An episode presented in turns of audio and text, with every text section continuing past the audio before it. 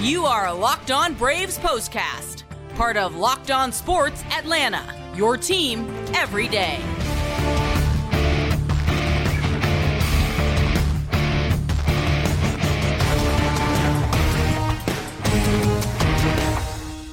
This is the Braves postcast, part of Locked On Sports Atlanta. Grant McAuley, Jake Mastroianni with you once again as the Braves, they just keep on keeping on here in the month of June. A 4 1 win over the Minnesota Twins in a battle of first place teams to open up this week, and a homestand for the Atlanta Braves, who again uh, just got off the road where they were picking up plenty of victories, and they come right on home and keep that thing going. We're going to talk all about it the performance of Spencer Strider, some key home runs, and of course, get you set up for game two of the series on Tuesday. But before we do that, I want to remind you to subscribe to Locked On Sports Atlanta right here on YouTube. Click the bell to get notified every time we drop a new episode. Make sure you hit that like button if you're a big fan of the Braves and what they're doing here in the month of June jump into those comments. Let us know what you think of the show. And of course, uh, what your thoughts are on this team as the Braves continue to be the best club in the National League thus far. And I don't know that that's altogether surprising at this point, but it is certainly a welcome development considering how the team started the last couple of years.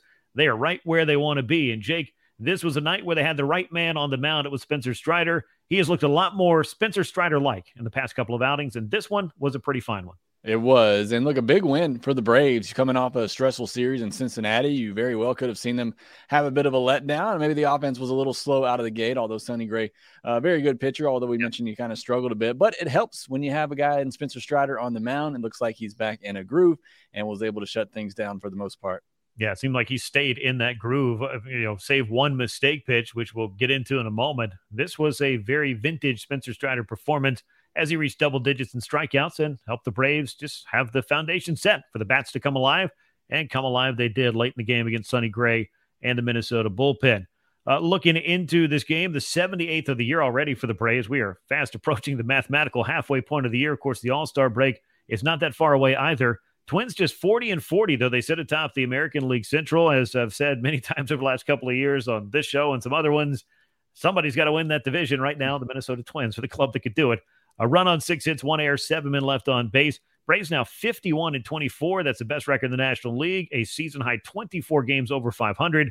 Four runs on eight hits, no errors, and five men left on base for Atlanta. Spencer Strider, the win, is now nine and two. Sonny Gray takes the loss, though he did pitch pretty well in this game.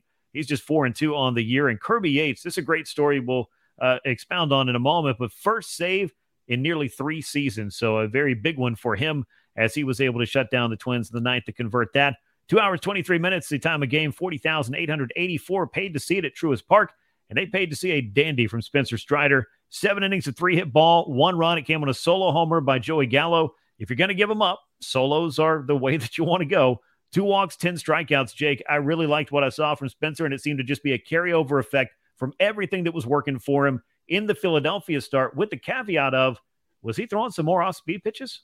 Yeah, it certainly looked that way. And more changeups as well, more sliders. That fastball usage down more than 54% range, usually more up around 60 or above. So I think he did start to go to the off speed a little bit more. But, uh, you know, before I get into the stuff part of it, just how big was this start for the Braves overall? Mention that series in Cincinnati, you needed somebody to come out here and give you some length. Only the second time this year that Strider's got through seven innings. So that was huge in and of itself. But then just a performance, as you mentioned. I mean, even when he's been bad, we've talked about it, the stuff has still been dominant. But, you know, we're starting to see him back up. We talked about it again last time in Philadelphia. The velocity up there, a lot more 99s. The fastball average was up again, 97.6 mile per hour fastball average in this one. 26 swings and misses. I tweeted this out after the game because it's just absurd. 14 swings on his slider, 11 whiffs, six wow. swings on his changeup. All six of them were whiffs. If you swung at a changeup tonight, you missed it. I mean, we talked about him going to the off speed a little bit more. He threw 14 changeups on the evening. I think a pitch that a lot of people have said maybe he needs to sprinkle in a little bit more. I think Strider sure. knows himself more than anybody. And, uh, you know, again, I think it was definitely effective for him. So, this, as you rightfully said, this was more vintage Spencer Strider. We've seen it in back to back outings now. Hopefully, it's here to say. I heard him talk after the post game. You know, not going to say he won't ever have a bad stretch again and have to work through it. But, you know, it sounds like even to him that he feels like he's coming out of it. Yeah, I mean, and everybody has those. I don't care how talented you are. You're going to have those 0 for 4s. You're going to have that hat trick, that four strikeout game as an offensive player, as a as a pitcher. you're going to give up that go ahead home run. Maybe you're just going to get bombed and not make it out of the second or, or third inning sometimes. Maybe get knocked out in the first inning when your opponent scores 10 times. We've seen that kind of foolishness happen in Braves history not too long ago either. But I don't want to put that bad, you know, juju on this team. But for Spencer Strider, I do think he's the word I like to use is pragmatic. It just seems like he kind of he knows himself and he's able to work through these things, work the problem, and make the adjustments, and not over adjust and not try to take you know everybody's word for what he should be doing or what he should change. You kind of have to go with what works for you, and I think incrementally he's been able to figure that out. The little bit of bump and velocity certainly helps, but yeah, we had been talking about Spencer throughout the course of the season, and typically, Jake, the usage on that changeup was five, six times per night. 14 changeups. I do think that that is something that, you know, going forward, especially with his velocity, you know, ticking back up into the high 90s, just something else for hitters to think about. And as you pointed out, if they're going to swing and miss at it, this is a pitch that can be used as a weapon more than just a change of pace, more than just a wrinkle to put in the back of somebody's mind.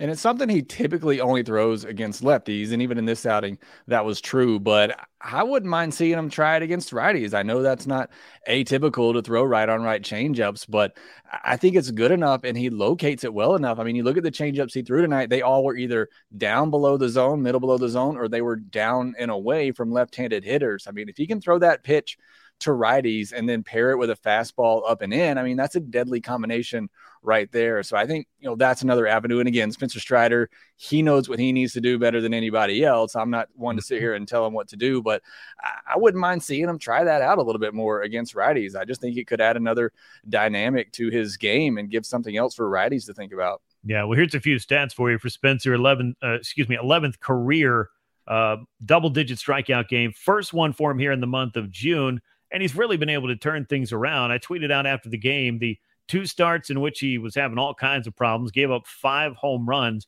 in the starts against the Mets and the Tigers combined, coming back in, in the starts against the Phillies and now the Twins combined.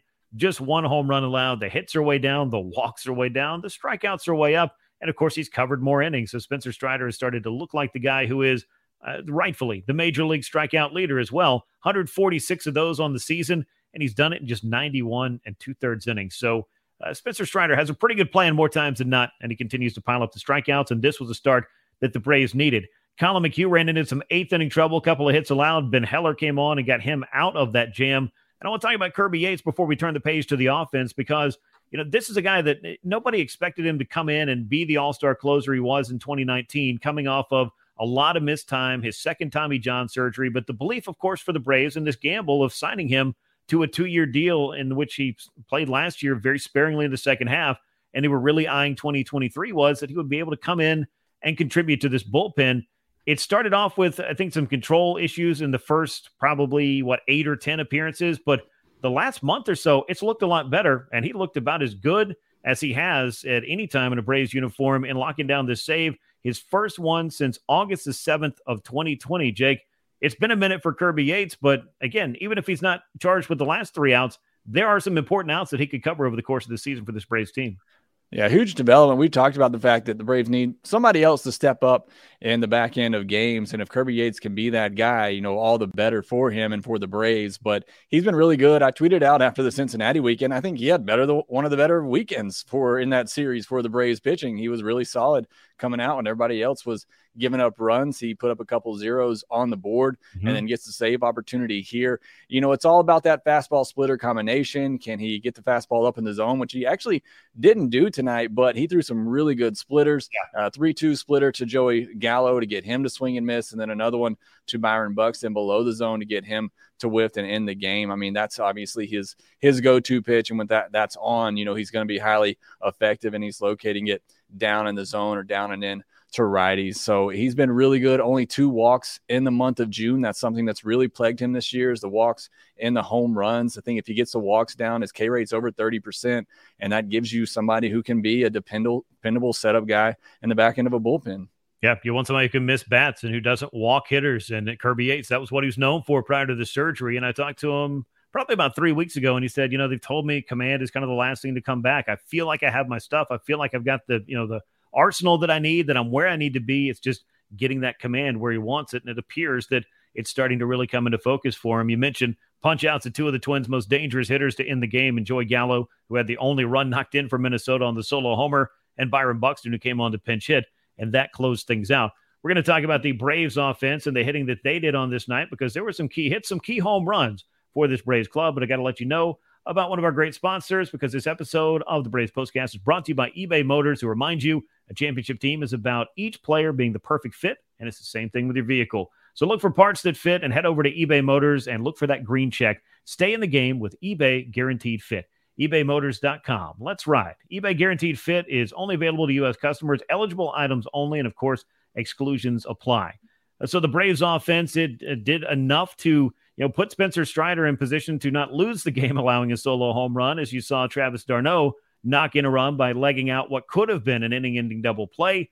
Then they woke up with the long ball. The first one against Sonny Gray belonged to Marcell Ozuna. It was the first home run Gray had allowed since way back in April. And then you had the two run homer by Ron Acuna Jr. for a little bit of breathing room. That came off Emilio Pagan in the seventh inning. 17th homer for Acuna, 16th home run for Ozuna. Jake, after the weekend we just saw, we shouldn't be surprised that the Braves were able to leave the park and pile up a few runs when they needed them to add on in this game. Yeah, I thought this might be a tough matchup though for them because Sonny Gray doesn't give up a lot of home runs. I think they said on the broadcast is the first home run he's given up on the road since last wow. uh, August or September. So uh, again, doesn't give up a lot of home runs, and the Braves, you know, obviously a lot of their runs come on the the long ball, but we're able to stay in there and, and able to get to him late. Great job by Ozuna. Got in a three one count, dropped the barrel on it, and drove it out the other way. Just a really good swing. And then Acuna uh, against the reliever they brought in, got a, a, hanging pitch up in the zone, was able mm-hmm. to drive it out after Michael Harris, who was three for three on the night, reached yeah, and had two hard hit balls. So uh, good stuff there for Michael Harris. But the Braves do use that long ball. They're very good at it, best in all of baseball, in fact, and it does help them uh, win another game here. Yeah, when you're hitting the most home runs in baseball and scoring the most runs in your league, you're usually going to have a chance to do a lot of winning. The Braves certainly doing that. It's the first place club in the National League East and the best record in all the National League. In addition to Spencer Strider being the league leader in strikeouts, you got Ronald Acuna Jr., who's a league leader in runs scored as he tacks on another one in this game. And with the home run now, 35 home runs, 72 stolen base pace, if you're into that sort of thing. Also on pace for 142 runs scored this year. That would shatter Dale Murphy's record for most runs scored in a season in the modern era in the Braves franchise history. So Ronald's just doing things each and every night that could be marked down as special, but it's just kind of who this kid is. Speaking of which, though, you brought up Michael Harris. He's three for three with a double and a run scored ahead of Acuna on the home run. Since June the 6th, Jake, he's batting 435. That's a good way to bump your batting average from 163 uh, before that three hit day against the Mets back on the 6th of June to 260 after a three hit day against the Minnesota Twins.